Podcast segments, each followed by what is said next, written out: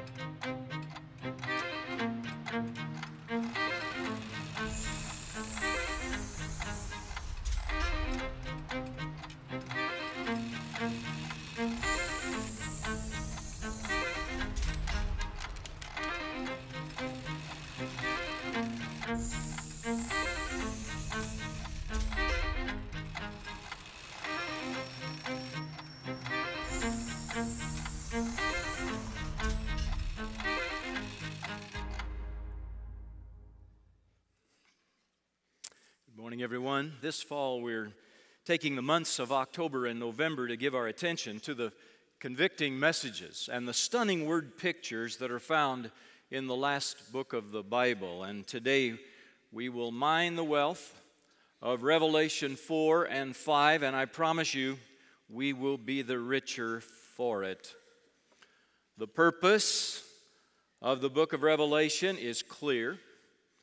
It was written to encourage Christians living under harsh persecution in the first century, right up through the 21st century. In fact, Christians today are experiencing political, judicial, social, and physical persecution that actually exceeds the first century in scope, even in the United States. Listen, just the day before yesterday, this past Friday, Donald and Evelyn Knapp.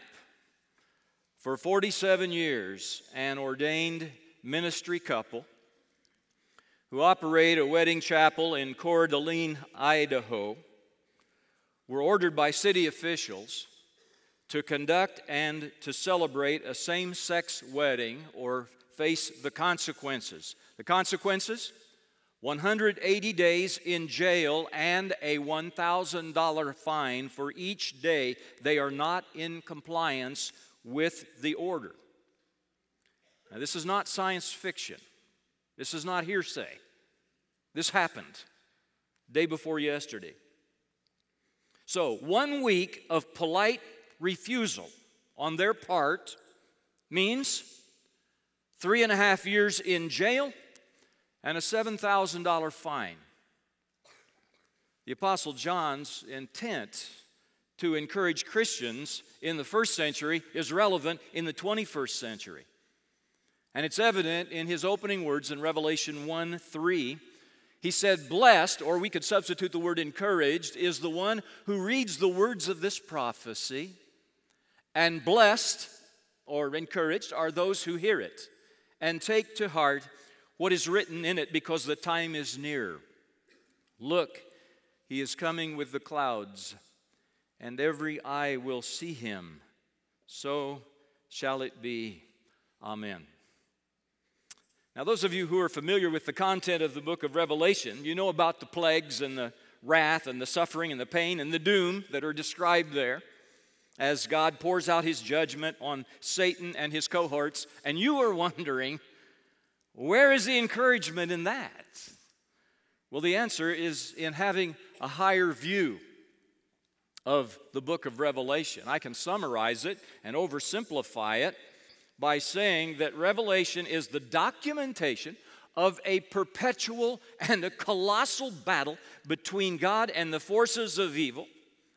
And it is unimaginably ugly and painful and difficult, but God wins. He is the victor, and that is the ultimate reason for our encouragement. Jesus has conquered, He has won. Satan can do his worst, deploying every damnable weapon in his arsenal. It won't be enough. God is victorious. Evil will be crushed. It will be rendered powerless for all eternity. And so, encouragement for us as Christ followers in the 21st century is knowing the end of the story knowing the one who is the last man standing at the end, knowing the one who fights for us, the one who prevails for us. And I'm getting ahead of myself. Let's go back to the scripture text so far in Revelation chapters 1 through 3. We have seen Jesus unveiled. We have seen the church unveiled. Now, beginning in chapter 4, we're transported. We're transported from earth to heaven and we begin to see things through the Apostle John's eyes that are too awesome for the imagination. that are too majestic for words, too incredible to describe, but with the help of the Holy Spirit, John tries, and we are the beneficiaries of his 2,000 year old vision. In chapter 4, we clearly see God enthroned, and in chapter 5, we clearly see Jesus, the Lamb. And the picture is mind blowing because it is the only place in Scripture where we see them together as one in the realm of the eternal, in heaven, the place that Jesus has gone to prepare for us, the place to which our deceased loved ones in Christ have already gone, the place to which we will go, unless we choose to be bound by the world and the flesh. But when we clearly see God the Father and Jesus the Son beyond the veil today, through John's eyes, we will instinctively respond with unself conscious and unrestrained worship. So if you're ready, if you're ready now, I'm going to pull back the veil that separates earth and heaven, and you may want to follow along with the words on the screen, or you may just want to close your eyes and listen and imagine. Revelation 4. After this I looked, and there before me was a door standing open in heaven. And the voice I had first heard speaking to me like a trumpet said, Come up here, and I will show you what may, must take place after this.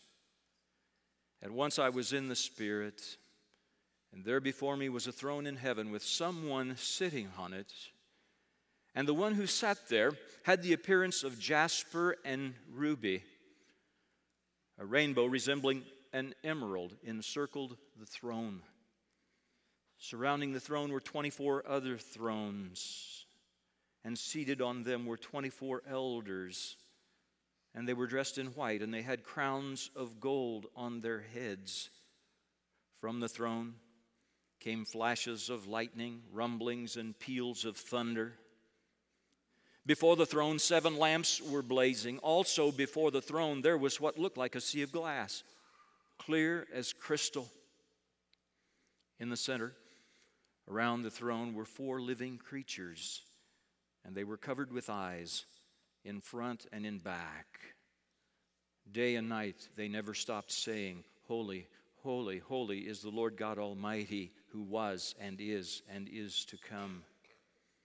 Whenever the living creatures give glory, honor, and thanks to him who sits on the throne and who lives forever and ever, the 24 elders fall down before him who sits on the throne and worship him who lives forever and ever. They lay their crowns before the throne and say, You are worthy, our Lord and God, to receive glory and honor and power. For you created all things, and by your will, they were created and have their being. The Creator God sits enthroned at the center of the universe. And did you count them? The references to the throne here in the fourth chapter of Revelation. It is mentioned no less than 10 times. And the repetition strongly implies that our sovereign Lord has ultimate authority and ultimate majesty. He is seated on the throne in absolute control of everything in the universe. And I wonder what it is that shakes your confidence that might cause you to doubt this transcendent reality. Was it when your doctor gave you an unexpected diagnosis of a terminal illness that you cried out, God, are you there? Was it when your unmarried daughter came home from college to tell you that she is pregnant? Was it when your company fired you from your job after 20 years, just before you were ready to retire, denying you your benefits? Was it when your house burned to the ground? Was it when a loved one was crippled in a car accident? Was it when your son was imprisoned for dealing drugs? Was it when your spouse left you to make a new life with your friend? Was it when your stepfather abused you? Was it when your mother abandoned you? Was it when your brother was killed in Afghanistan? Have you ever cried out in the darkness? God, where are you? Are you in control? Do you care? John saw God at the center of the universe in absolute control. And even when he is silent or he seems absent, and even when bad things happen to his people, as they did in John's day, even when the wicked prosper, even when the ungodly are in the majority, the Lord God is still on his throne. Rulers in this world rise and fall. Earthly thrones are occupied, shaken, and then vacated, but God is always eternally seated on his throne in the center of the universe in absolute sovereignty. And the Apostle John saw him there, and what a sight it was! A revelation of God unlike anywhere else in Scripture in the throne room of heaven. And his appearance was like brilliant, translucent jewels. Encircled by an emerald rainbow, surrounded by lesser thrones occupied by celestial beings in white with gold crowns, who, along with almost indescribable creatures, Worship Him day and night. And all this is happening right now. You understand that. And one day, one day after Earth's little while, we can join them to experience the greater life without limits. But I must ask you a question before we move on. When you look at your life, is God at the center? Do you have him enthroned in your heart? What position does he hold in your life? Is he Lord? Or is he more like a consultant that you, as supreme ruler, occasionally turn to for help or advice? Take an honest look at your life, your thoughts, your words, your appetites, your actions, and ask yourself whether God is there in your life at the center, enthroned. Should anything change today in you? Will anything change today in you? In Isaiah 6, when the prophet saw the Lord seated on his throne, high and exalted, he said, Woe to me, I am ruined, for I'm a man of unclean lips. And because of his brokenness, because of his humility, in the presence of the holiness of God, he was cleansed and then he was sent out into his world as a witness for the rest of his life. And my friends, that's who we need to be down deep, humble, and ready to let him send us out to influence others for the rest of our lives. Well, I must move on, but once again, you can follow along as I read aloud from Revelation chapter 5, or if you prefer, just close your eyes and listen. We have just seen God on his throne, now see Jesus the Lamb in Revelation 5. Then I saw in the right hand of him who sat on the throne a scroll sealed with seven seals. And I saw a mighty angel proclaiming in a loud voice, Who is worthy to break the seals and open the scroll? But no one in heaven or on earth or under the earth could open the scroll or even look inside it. I wept and wept because no one was found who was worthy to open the scroll or look inside. Then I saw a lamb looking as if it had been slain standing in the center of the throne, encircled by the four living creatures and the elders, he came and took the scroll from the right hand of him who sat on the throne. And when he had taken it, the four living creatures and the 24 elders fell down before the Lamb, and they sang a new song. You are worthy to take the scroll and to open its seals because you were slain, and with your blood you purchased for God persons from every tribe and language and people and nation. Then I looked and heard the voice of many angels, numbering thousands upon thousands and 10,000 times 10,000. That's a hundred million angels. They encircled the throne. In a loud voice, they sang Worthy is the Lamb who was slain to receive power and wealth and wisdom and strength and honor and glory and praise. Then I heard every creature in heaven and on earth and under the earth and on the sea and all that is in them singing to him who sits on the throne and to the Lamb be praise and honor and power and glory forever and ever. The four living creatures said, Amen. And the elders fell down and worshiped. So, did you count them? Five more references to the throne in this chapter. And this time it's the Lamb. That is John's focus. But did you notice that Jesus is given the very same worship that is offered up to God? There's no difference. The four living creatures and the 24 elders fell down before the Lamb in chapter 5, just as they did before the throne of God in chapter 4. To him who sits on the throne and to the Lamb be praise, honor, glory, and power forever and ever. The Lamb of God is worthy, He is worth it.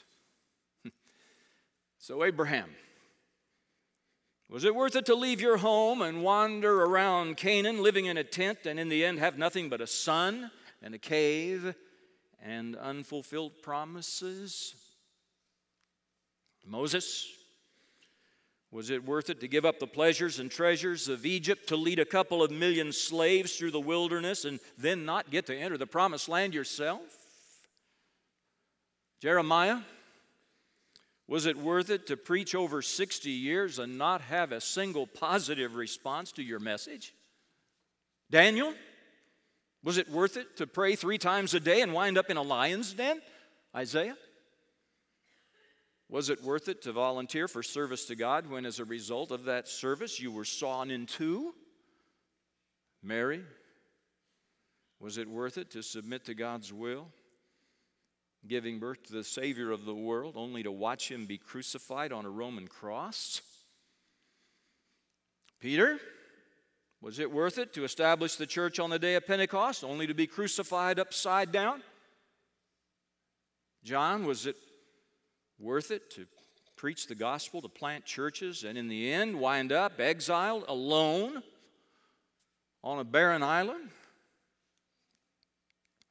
And have you ever asked yourself, is it worth it to live a life of faith in God when so many others aren't? Is it worth it to get up on the Lord's Day morning for worship when you were out late Saturday night and you're tired? Is it worth it to get up 30 minutes early for your quiet time with the Lord when you'd rather sleep until the last possible minute? Is it worth it to share your faith with a friend or with a family member and then have them avoid you? Is it worth it to give to God's work when you might rather spend it on yourself? Is it worth it to tell the truth even when lying would be so much easier and so much more pleasant? Is it worth it to sacrifice your time and serve when it doesn't seem like anyone else has a conscience about it? Is it worth it to walk in obedience to God's truth when most of the people in your world seem to be going the other way? Is it worth it to live a God honoring life knowing you are in the minority? Yes, yes, a thousand times, yes, it is worth it. The vision of the glory of the Lamb in Revelation 5 describes the worth itness, the worthiness of the Lamb. He's worthy because he was slain. And with his blood, he purchased souls for God from every tribe, tongue, people, and nation. Living a committed Christian life is worth whatever it costs because He is worth it. Jesus is worthy. And so, At the very end of Revelation chapter 4, verse 10, John records the living creatures and the elders fall down and worship him who lives forever and ever. And at the very end of Revelation chapter 5, verse 14, John records that those same living creatures and elders fell down and worshiped. Both chapters today conclude with worship.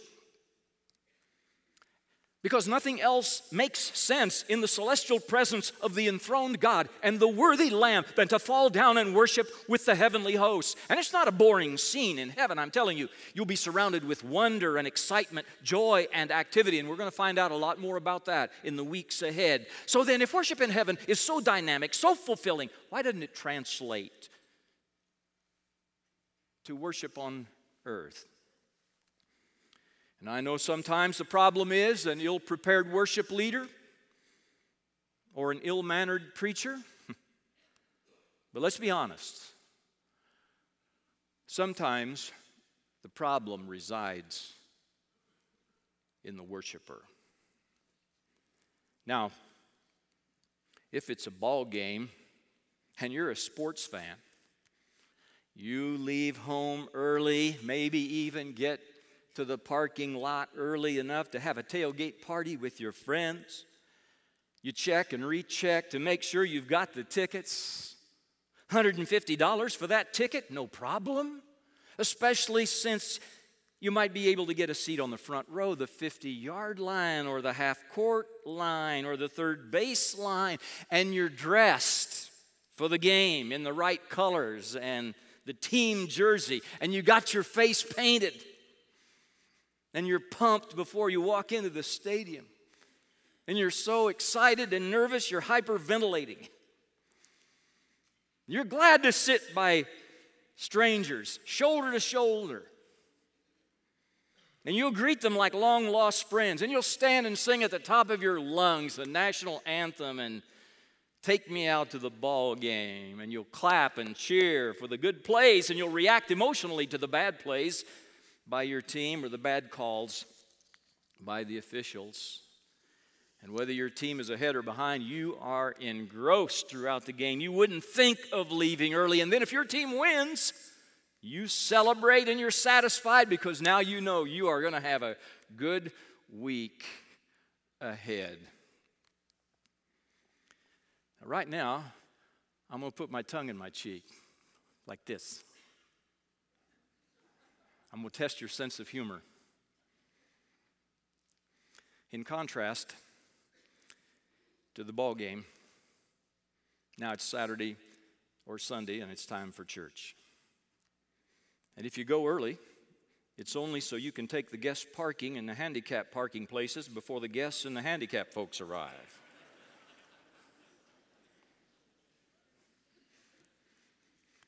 I haven't noticed any tailgate parties in our parking lot yet.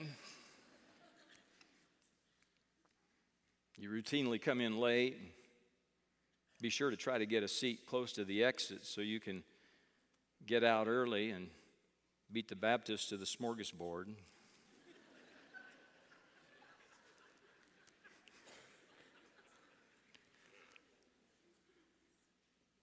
And hey, everything at church, everything at church ought to be free, right? So maybe I'll throw a buck or two in the plate. I happen to have the right bills. And you know how you dress doesn't matter when you go to church, so you just roll out of bed and wear whatever you had on at the mud wrestling contest or demolition derby the night before. And of course, you need your space.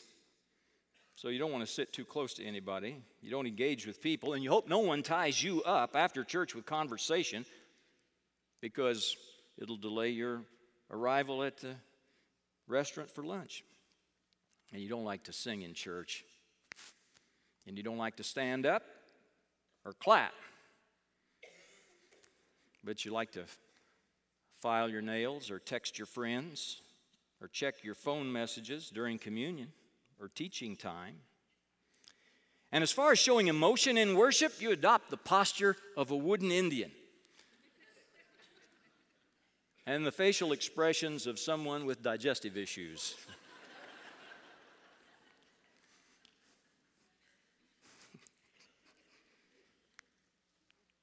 Here's the thing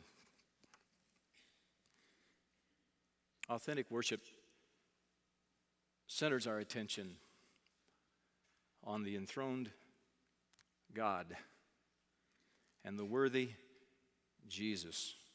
And it fuses our souls into the fellowship of heaven while we still live on earth in anticipation of the day when we will no longer be seeing through a glass darkly, but then face to face.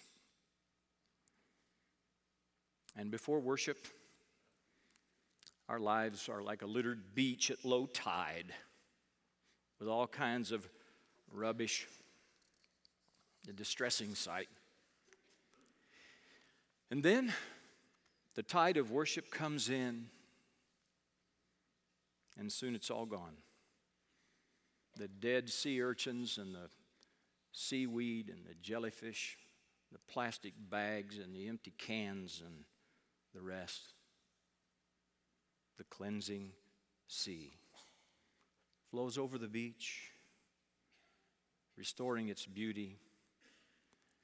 And so we are released from our shallow, selfish outlook on life by the common act of worship. And you know what makes that reoccurring cleansing by worship possible, don't you? It's another kind of cleansing tide, the one that still flows from the cross of Christ to forgive your sins, to change your life. And I wonder this morning has the tide of his cleansing blood flowed into and over your life. It can happen. It can happen today. Our section hosts and pastors will meet you where you're seated after the service to minister to whatever need that you might have. Just now, will you stand and pray with me before our final worship song?